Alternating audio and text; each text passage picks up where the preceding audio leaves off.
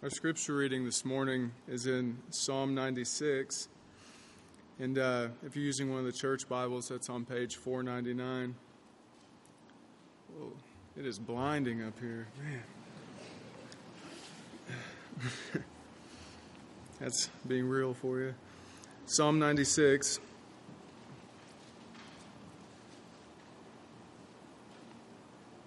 Listen to the word of God and receive it like that. He says, Psalm 96, Oh, sing to the Lord a new song. Sing to the Lord all the earth. Sing to the Lord, bless his name. Tell of his salvation from day to day. Declare his glory among the nations, his marvelous works among all the peoples. For great is the Lord and greatly to be praised. He is to be feared above all gods. For all the gods of the peoples are worthless idols, but the Lord made the heavens. Splendor and majesty are before him, strength and beauty are in his sanctuary. Ascribe to the Lord, O families of the peoples. Ascribe to the Lord glory and strength. Ascribe to the Lord the glory due his name. Bring an offering and come into his courts. Worship the Lord in the splendor of holiness. Tremble before him, all the earth. Say among the nations, The Lord reigns. Yes, the world is established, it shall never be moved. He will judge the peoples with equity. Let the heavens be glad and let the earth rejoice. Let the sea roar and all that fills it. Let the field exult and everything in it. Then shall all the trees of the forest sing for joy before the Lord, for he comes, for he comes to judge the earth. He will judge the world in righteousness and the peoples in his faithfulness. This is the word of God.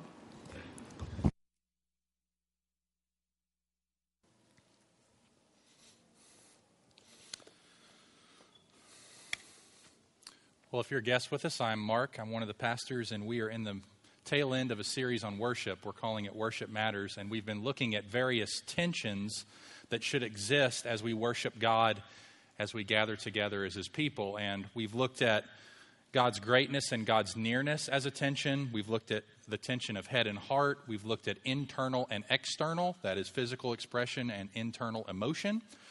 We've also looked at um, vertical and horizontal last week, and Jonathan also dipped into planned and spontaneous. So we're doing a, he, he, he kind of combined two tensions because he did a, an exposition of Ephesians 5, 18 to 21, which has both of those tensions in it. So we're going to skip forward a little bit and add a tension that we really didn't previously plan on, and that is for the church and for unbelievers. It's sort of an application of the vertical and horizontal tension, and I think you'll see that as we walk through Psalm 96 this morning. So this morning's focus is on the worship gathering being for the church and for unbelievers. John Frame, in his book Worship in Spirit and Truth, writes the following about this tension. Quote, the focus of our worship should be on pleasing God. Amen? For this principle, some might conclude that we should pay no attention to any human needs in worship. Talk like that may sound very pious, but it is unbiblical. In worship, we should not be so preoccupied with God that we ignore other people. Worship has a horizontal dimension as well as a vertical focus. It is to be God centered, but it is also to be both edifying and evangelistic. Worship that is unedifying and unevangelistic may not properly claim to be God centered. Amen. I think it's what we're going to see in Psalm 96. Worship that is unedifying and unevangelistic, that is, that has no reference to the church or unbelievers, is not God centered worship. So, who is worship for? For whose eyes should we worship? Who is the audience of our worship?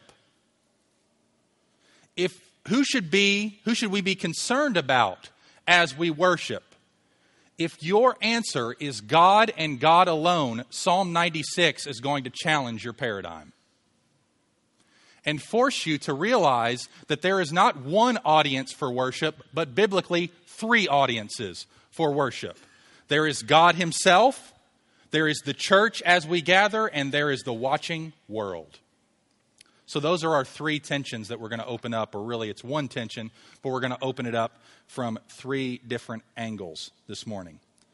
There are three distinct audiences that the church needs to be aware of as it gathers for worship week in and week out. There are many sets of eyes that witness the worshiping church. And the first and primary and most important of those eyes, though not exclusive, is God's eyes himself. So that's where we're going to start. We're going to start with the audience of God because that's where Psalm 96 starts. Look at look with me at verses 1 and 2. He says who our singing is to be addressed to. Oh sing to the Lord. Sing to the Lord a new song. Sing to the Lord, all the earth. Sing to the Lord, bless his name. Tell of his salvation from day to day. Pretty clear, right? Who are we supposed to be singing to? The Lord. He says it repeatedly. Sing to the Lord, bless his name. Sing to the Lord three times in two verses. He's not done, though. He says it again in verse 7.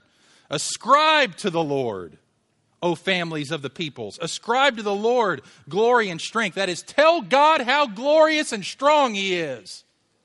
God wants to hear it from you. He knows it, but He wants you to tell Him. Ascribe to the Lord the glory that is due His name. Bring an offering and come into His courts. It's His courts, it's His offering. Worship the Lord in the splendor of holiness. tremble before Him, all the earth. Couldn't be clearer. We are to ascribe to God, ascribe to the Lord, worship the Lord, bless the Lord, sing to the Lord. He is our first and primary audience. He's the center of all of our worship. He's the single most glorious being in the whole universe, the one to whom we ascribe the greatest and highest worth. After all, worship starts with God, doesn't it? I don't mean it just starts with God, it starts in God. Worship is not something that just creatures do, worship is something that God does. Worship existed prior to creation. In the fellowship of the Trinity, where God exists in loving relationship, the Father exalting the Son, the Son exalting the Father, the Spirit celebrating both. Creation was just the spillover of Trinitarian worship. Worship created the world. Worship flows out of this glory sharing outpouring that exists within the three in one. They created the universe. For all of creation in the beginning, worship was perpetual. Think about it. Adam and Eve, when they were created, worship was one ongoing celebrative response to all that God did, all that God is doing, and all that God promised to do. It was an unbroken, loving response to God's work as their creator, caretaker, and Lord in Eden.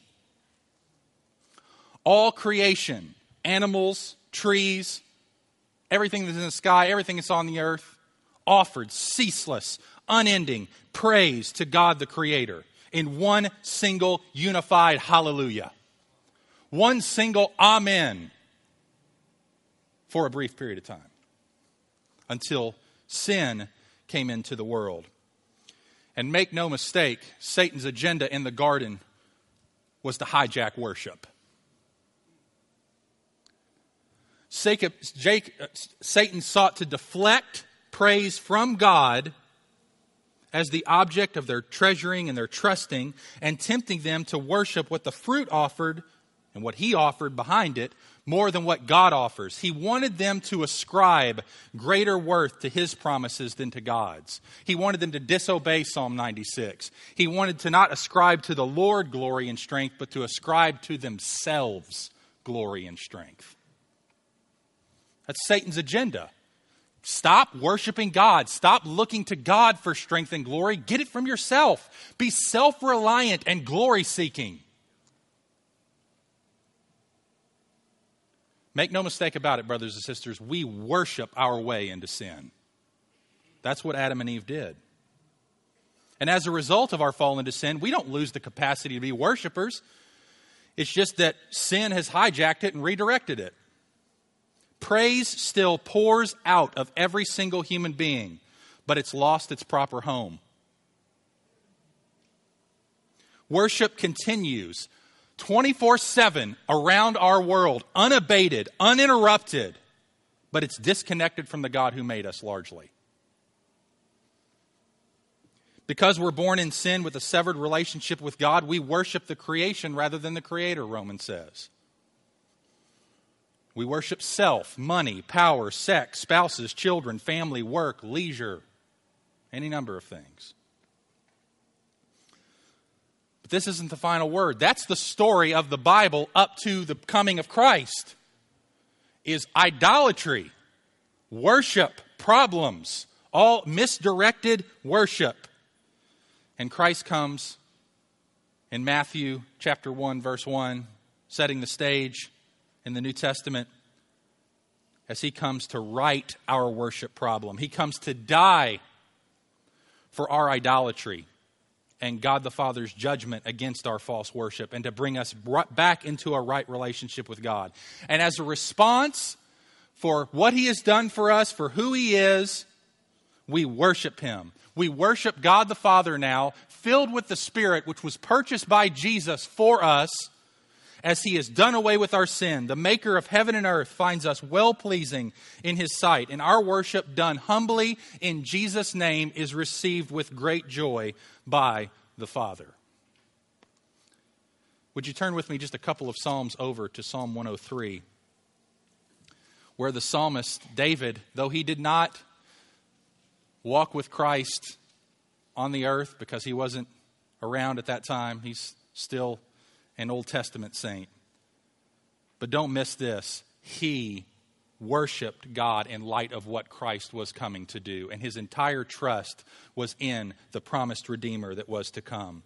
Notice the focus of his worship, verse 1. Bless the Lord, O my soul, and all that is within me. Bless his holy name. Bless the Lord, O my soul, and forget not all his benefits who forgives all your iniquity, who heals all your diseases, who redeems your life from the pit, who crowns you with steadfast love and mercy, who satisfies you with good, so that your youth is renewed like the eagles. Verse 8 The Lord is merciful and gracious, slow to anger, and abounding in steadfast love. He will not always chide, nor will he keep his anger forever. He does not deal with us according to our sins, nor repay us according to our iniquities. For as high as the heavens are above the earth, you don't even have to preach this, it preaches itself, doesn't it? So great is his steadfast love toward those who fear him. As far as the east is from the west, so far as he removed our transgressions from us. As a father shows compassion on his children, so the Lord shows compassion to those who fear him. Verse 17. But the steadfast love of the Lord is from everlasting to everlasting on those who fear him. Don't forget the Lord's benefits. And then he lists all of them. Do you know that's what happens when we become a Christian? When we get saved, we get converted to Jesus, to follow him as his disciple, we look at the benefits of sin and we look at the benefits of Christ and we say, those benefits are better. That's what Jesus comes to do. He comes to offer us greater benefits. We got to worship our way out of sin. We worshiped our way into it. We got to worship our way out. And that's what David models for us right here. He says to his own soul, Soul, don't forget God's benefits. Don't forget that he's slow to anger, that he's abounding in steadfast love and mercy, that he does not repay us according to our sins, that he doesn't chide. His steadfast love is on me from everlasting to everlasting. I fear him. I love him. He's removed my transgressions as far as the east is from the west. They will never meet me in the day of judgment. Soul, remember this and he worships his way out of sin. Focused on the Redeemer that he knows very well now. So make no mistake that when we gather together, brothers and sisters, we gather as sinners saved by grace. We don't gather as this holier than thou, super righteous, morally perfect group of people. Good grief. But the world thinks that. And they part get it from us because we act that way. The gospel hasn't penetrated us and changed us enough to free us from our perpetual quest to uphold our self image. I want people to think well of me. Oh, think well of me, world. I'm so cool. I'm awesome. You are not cool and you are not awesome. And neither am I. If you want to be cool, it'll last for seven minutes. Maybe. Then you have to find something else to keep you cool. It's a very, very hard life to live. But here's what Mike Cosper adds about that. We gather as broken sinners. He says, we imagine, as we gather with the church to be a special, holier than thou bunch, we fear that the moment we enter the room, someone will discover that we're faking it, we're imposters, and we'll be kicked to the curb. The gospel tells us just the opposite. It reminds us that this gathering is always made up of sinners saved by grace, nothing more and nothing less. It reminds us as well that the hard work is already done. The sins we abhor have been fully paid by Jesus. And finally, it tells us that the most important audience member in our worship is completely pleased with us in Jesus.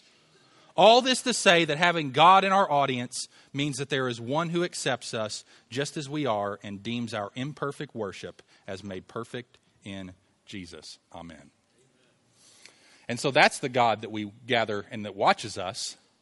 He looks at us, and what he desires to see is sinners saved by grace exalting in the gospel.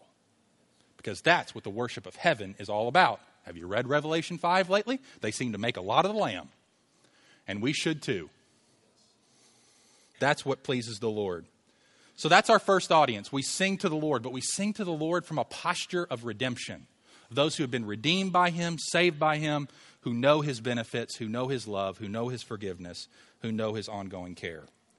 But he, that's not our only audience a second audience for worship is the church, and Psalm 96 lays this out. So if you're in 103 like I am, you want to flip back a few pages. I just want you to notice something about this psalm. Is this psalm sung to the Lord? Or is it a command to sing to the Lord? The second.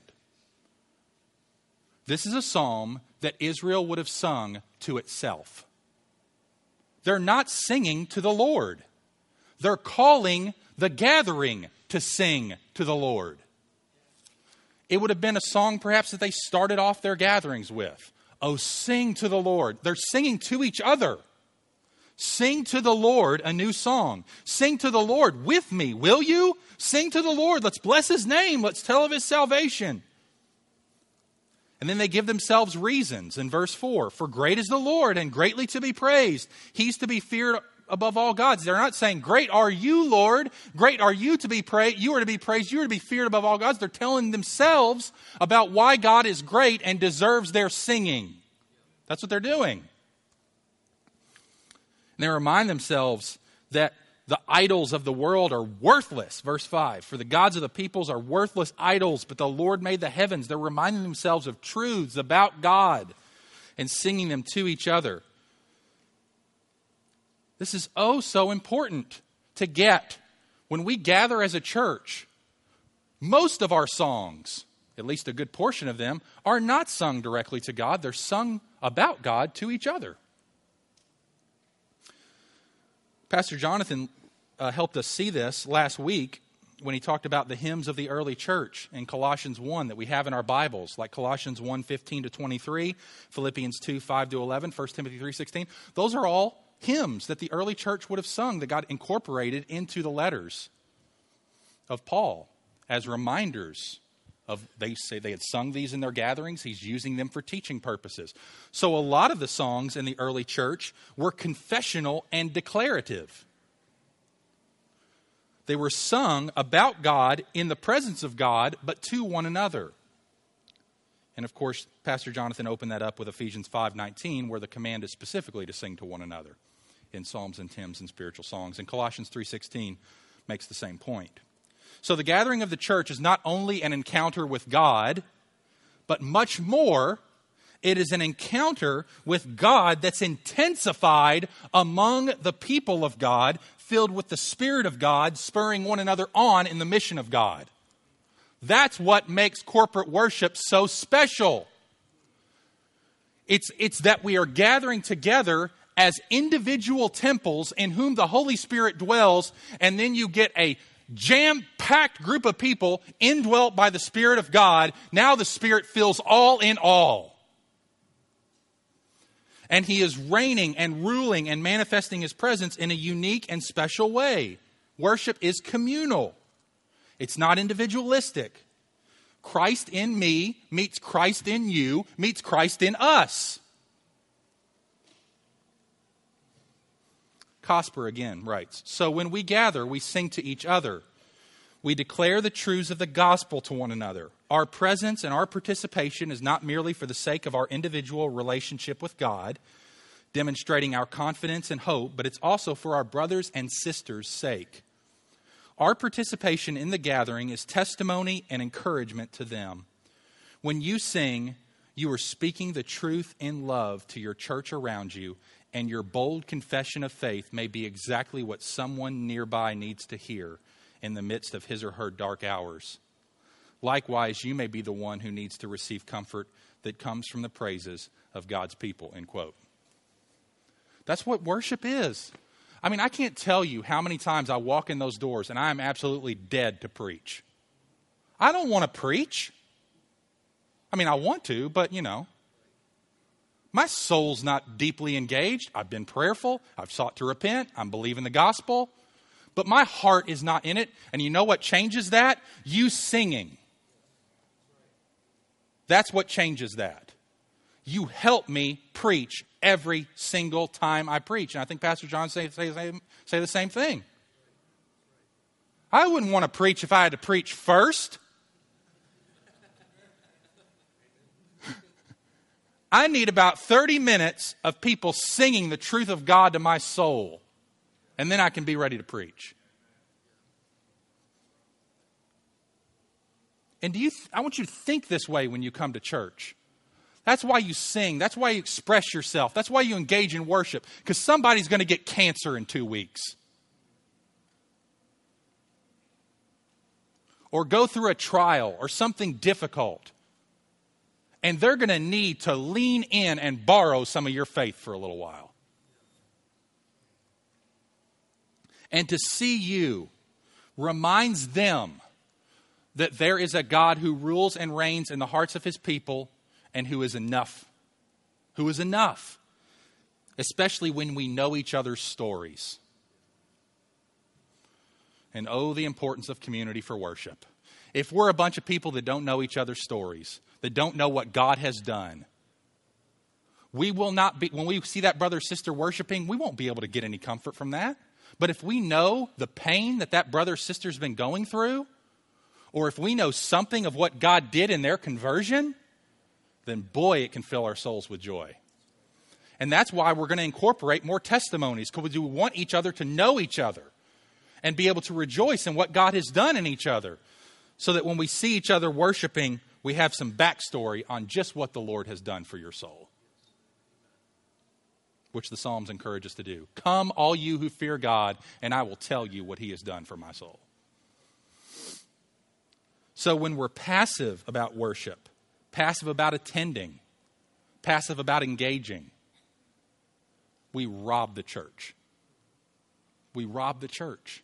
Don't rob the church.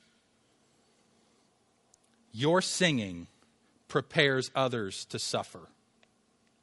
Your singing provokes others to love and good deeds. Your singing fills others with faith. Your singing reminds them of the truths of the gospel. Your singing builds up the body of Christ. What a privilege we have to add our voices to an assembly. It's an amazing blessing. It's not just a, oh, here we're singing again. No, it's a my vo- at lending my voice to the worship of the church builds up, encourages, and strengthens the church. And therefore, this is not possible unless we're in the church and gathering with the church. And I know I'm speaking to, to people, the vast majority of our church. You guys are so faithful about gathering, it's a priority for you. You don't let other things kind of set your schedule. You say, No, I'm going to go to church. I'm going to be with the people of God. Unless I'm sick, unless I'm hindered in some legitimate way, I'm with the people of God. I'm with them. But for those of you who have friends in our church who, who aren't that way, would you encourage them along these lines? Don't just guilt them. Don't, don't just go to them and say, ah, missed you at church. Didn't see you there. Don't do that. Just say something real. Okay? Say something real. Be real with them and talk about how, you know what, when you're missed at church, here's what the Bible says we miss. That's not guilt, that's love. It's a loving appeal. It's not a, oh, you should feel so awful. God hates you now. No, but when we, as we gather with the church, we sing to the Lord together in each other's presence and sing to one another in God's presence. Both of those are very, very critical and very, very important. Let me go to the third one. So that's the first audience, or I said the first audience was God Himself. We sing to the Lord, but then we also sing to each other. That's what's going on in Psalm 96. They're singing to each other. Third point in Psalm 96, they're not only singing to each other and calling each other to sing to the Lord, but they're also singing for the world. Look at verse 3 to 6. Declare his glory among the nations, his marvelous works among all the peoples. Worship is not church centric, worship is world oriented. For great is the Lord and greatly to be praised. He is to be feared above all gods. For all the gods of all the peoples are worthless idols, but the Lord made the heavens. You see, worship is missional. It's missional. It has an, it has an evangelistic thrust to it. Look at verse 10. Say among the nations. This is Israel. Call, call, hey, Israel, say this to the nations. Say this to your neighbors. Say this in your workplace. Say this outside of these walls in this community and to the ends of the earth. Say this The Lord reigns. Yes, the world is established. It shall never be moved. When people are all like, oh no, what's going to happen next? ISIS is coming after us. What's going to happen? What's going to. The Lord reigns. The earth shall never be moved. Stop acting like things are going upside down, teeter tottering. Your trust can be in the Lord who reigns over all things. That's very practical for where most people live because we are an anxious, crazy bunch, including me. I'm not saying, don't hear from that, that we should be super passive and not engage, engage in just war, okay? Don't hear that. I'm just saying the ultimate foundation of our trust is not in chariots and horses or politicians. Our trust is in the name of the Lord our God. And so here, the psalmist is reminding us the world is established, it shall never be moved. He will judge the peoples with equity. Keep calm and walk with God. That's what he's telling you. You've seen all the shirts, right? Keep calm in this. Keep calm, the Lord reigns. Don't wear that. It's cheesy. It's dumb. But your attitude should be that. All right? So I'm not going to judge you if you wear that shirt. Sorry. Probably somebody's going to show up here next week with a keep calm and the Lord Reign shirt on. I'm going to be, Duh. no, but your, your, the posture of your soul should be, we should wake up every day and say, look, okay, what's most fundamental? The Lord reigns. The earth shall never be moved. The world is established. God's going to judge. Woo! Whistle while you work. Whistle.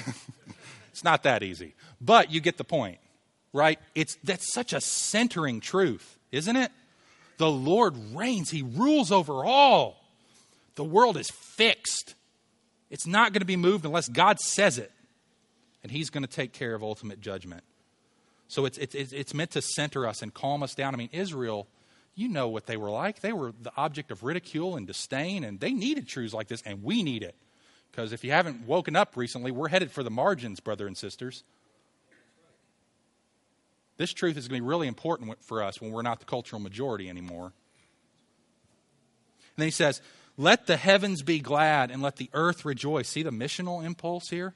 Let the sea roar and all that fills it. Let the field exult. It's everything. They're calling upon all of creation, all the peoples, all the nations to declare Jesus ultimately as King. So, as we gather together, we proclaim to the surrounding world that Jesus is King, that He alone saves, and that He is their only hope. The Lord reigns. And the New Testament assumes that unbelievers are going to be observing and participating in our church worship.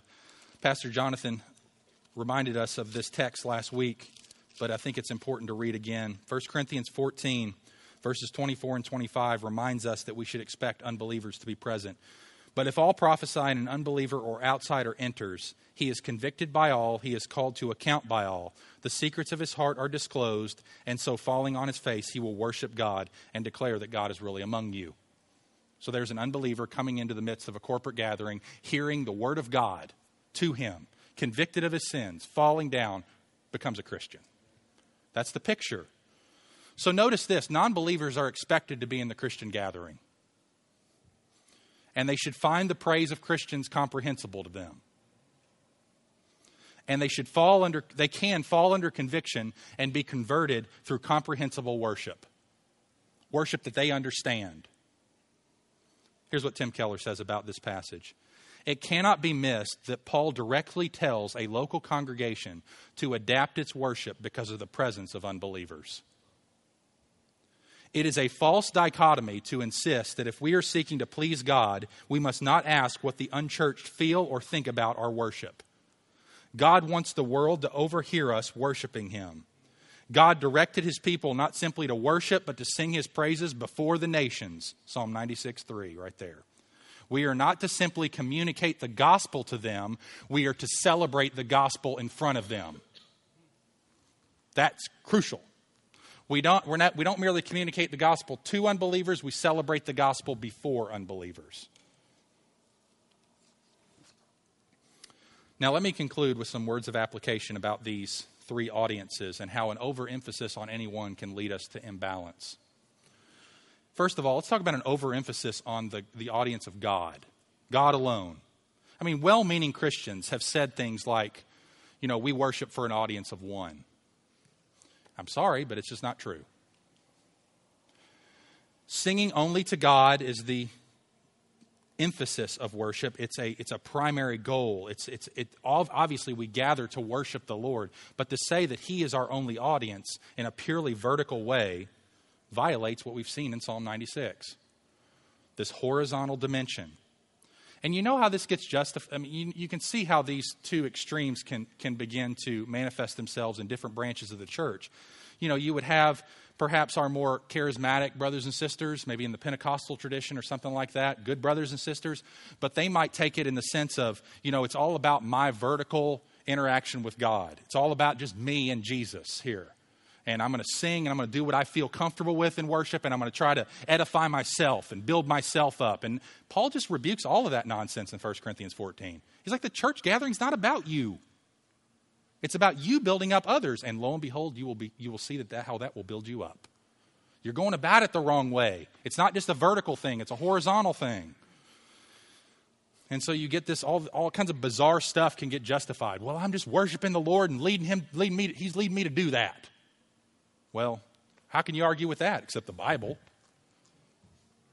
I mean, I'm sorry, barking like dogs and being stuck to the floor with Holy Spirit glue, that's not going to that's not going to wash with the Bible. But it would wash if your sole audience is Jesus. See, people can engage in really bizarre worship stuff. But here's here, here let's talk about the let's talk about the Presbyterians and the Baptists too. Right? How about silence before worship? How about quiet? Be quiet. Sit down, shut up, and pray. How about that attitude?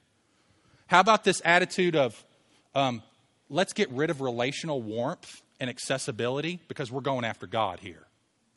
And people walk in like, whoa, who's that cult? You see, it, it, it's, it's, it's, a, it's, a, it's a misplaced understanding. It, it sounds pious and feels holy, but it's just insensitive and lacks love. In the name of sola scriptura.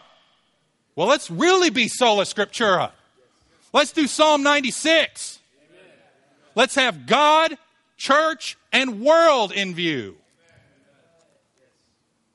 I mean, that's reformed. Let's be biblical. Well, that's the over, overemphasis on God as the sole audience. Let's talk about the overemphasis on the church. Well, if we overemphasize this aspect of the church gathering and worship for the church, we can come across sometimes, at least in some traditions, as, as downright hostile to unbelievers. I mean, you've got these lengthy and comprehensible sermons with all this jargon that's unexplained. You've got these unexplained practice, practices, this holy huddle cliquishness, and a deep immersion in the Christian cultural ghetto, where outsiders would feel more like uninvited guests to a family reunion. You ever felt that way? Whoa, I don't belong here. I mean, you don't want to be an uninvited guest to a family reunion. But churches can feel that way if they focus solely on, well, we're sorry you came here. Worship is really for the church. You know. And look, I'm not saying that I'll get to that when I get to the world because that'll be a, a balancing word. But we want those who are inspecting the Christian faith to not feel confused by our Christianese. We don't want them thrown off by things that are completely foreign to them. We want to acknowledge the presence of our guests. We want to make them feel welcome and consider them in our planning. And if you're a guest with us, you're not a member of this church, and you don't even know if you're a Christian, I just want to tell you, you are totally welcome here. And I want you to come back, and I want you to feel totally welcome to get to know these people. They're great. All right? You are welcome here. You are considered in our planning. You are thought for through, through these sermons, and we love you and we want you here. being aware of the presence of those who are skeptical to Christianity or perhaps unbelieving in our gatherings causes us to say things more simply, explain common Christian phrases and words, and occasionally address those who don't know the Savior. So that's an overemphasis on the church as the sole audience. Now let's talk about an overemphasis on the world as the sole audience. Well, we've seen the havoc this has wreaked on the church. An overemphasis on the world causes us to reshape our worship gatherings in a way that removes any and all roadblocks to faith, the offense of the gospel, watering down Christianity, making it easily palatable, attempting to make it cool, all that stuff.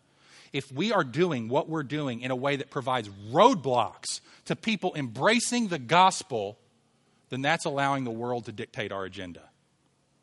But we have to ask the question is that really a roadblock? And we have to, we have to be willing to, to, to, to enter into things and ask the question. We want to remove everything except the offense of the cross. We want, we, the gospel is offensive. We don't need to be.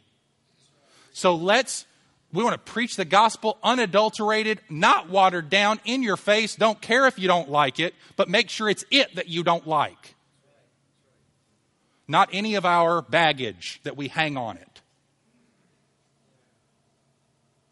And it's very important. We don't want to water down truth. We're not interested in making Christianity cool. We're not interested in removing roadblocks, or we're not interested in, in, uh, in, in creating road, uh, removing all the roadblocks to faith, namely like the offense of the gospel. We're, you know, water down the truth, water down the gospel. Don't preach what is offensive. Don't, don't call sin sin.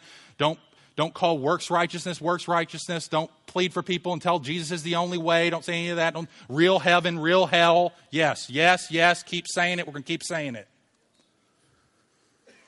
Because here's what happens when we don't do that we don't build a church. Here's what Bob Kauflin writes. He says, When the entire church program revolves around drawing new people when all your musical choices are geared to the tasks of non Christians, it becomes difficult, if not impossible, to provide the teaching and nourishment the church needs. One pastor confessed that he'd been marketing his church for years, offering human enrichment rather than eternal and powerful truth. The unfortunate result is, he said, quote, I have grown a church of baptized pagans. That's not what we're interested in.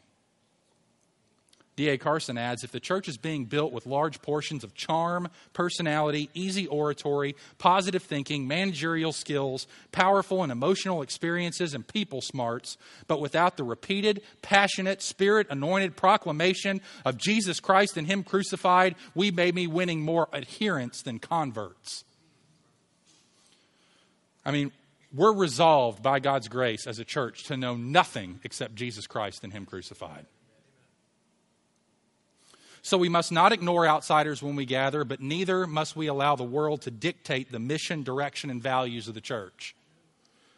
But here's what's encouraging, and this is where I'm going to conclude. This is what's really encouraging.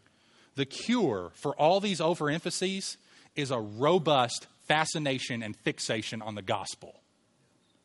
If we build our gatherings in and around and on the gospel, and celebrate the gospel, it brings together all those audiences. We worship the God who saves us by the gospel. We form the church in the gospel, and the world needs the gospel. So if we are hyper focused on Jesus Christ and Him crucified by God's grace, which is harder to keep focused than you would imagine, that's why Paul had to resolve resolve to fix our eyes, our hearts, our attention on the gospel, then we will celebrate the God who saves. We will form our church in the gospel and we will preach to the world their need of the gospel. Keller again says the weekly worship service can be very effective in evangelism of non Christians and in the edifications of Christians if it is gospel centered. Because Christians need the gospel and so do unbelievers. We all need it. So why would we try to say we, we're, not, we're, that we're different? Our worship services should get a feel of, wow, they're beggars and they've just told me where I can find food. That's the way it should feel. They have encountered the gospel, they believe it. That's what I need. They should feel like that what we have, they can get. They can't get our standards of morality that are up here. Well, I give up there. And a lot of churches believe that they have actually been faithful in doing that. That's what's crazy. They've caused people to run because they've given them law. That's what the law is supposed to do. Is make people run. And I'm not saying we don't preach the law, we preach it, but then we give them the gospel so that they know that no, there's no one disqualified. The only thing that disqualifies you is you won't believe it. You won't trust it. You won't you won't sacrifice yourself to, and give yourself to it. Frame concludes. John Frame says the best way for us to love one another in worship is to share the joy of true worship without compromise, a joy that's focused on the good news of salvation. See, if we can just center ourselves, focus ourselves on the gospel, build our services around the gospel, build our lives in the gospel, we don't have to worry about, uh, are we honoring these audiences? No, we don't have to think like that because we will be so gospel centered, so driven by that, so gripped by that, that the tension conversations just leave and all that's left is Jesus. And that's where we want to end every worship service anyway. So let's pray. Father, thank you for the time in your word together to think through um, who we are to be as we gather. We want to worship you. We want to sing to you. We want to do that right now in response to your word. We want to sing the truth to each other and build each other up in the faith. And we want more and more the watching world to be among us, to see us, to, to see us celebrating Jesus. We thank you and we glory in his name today. Amen.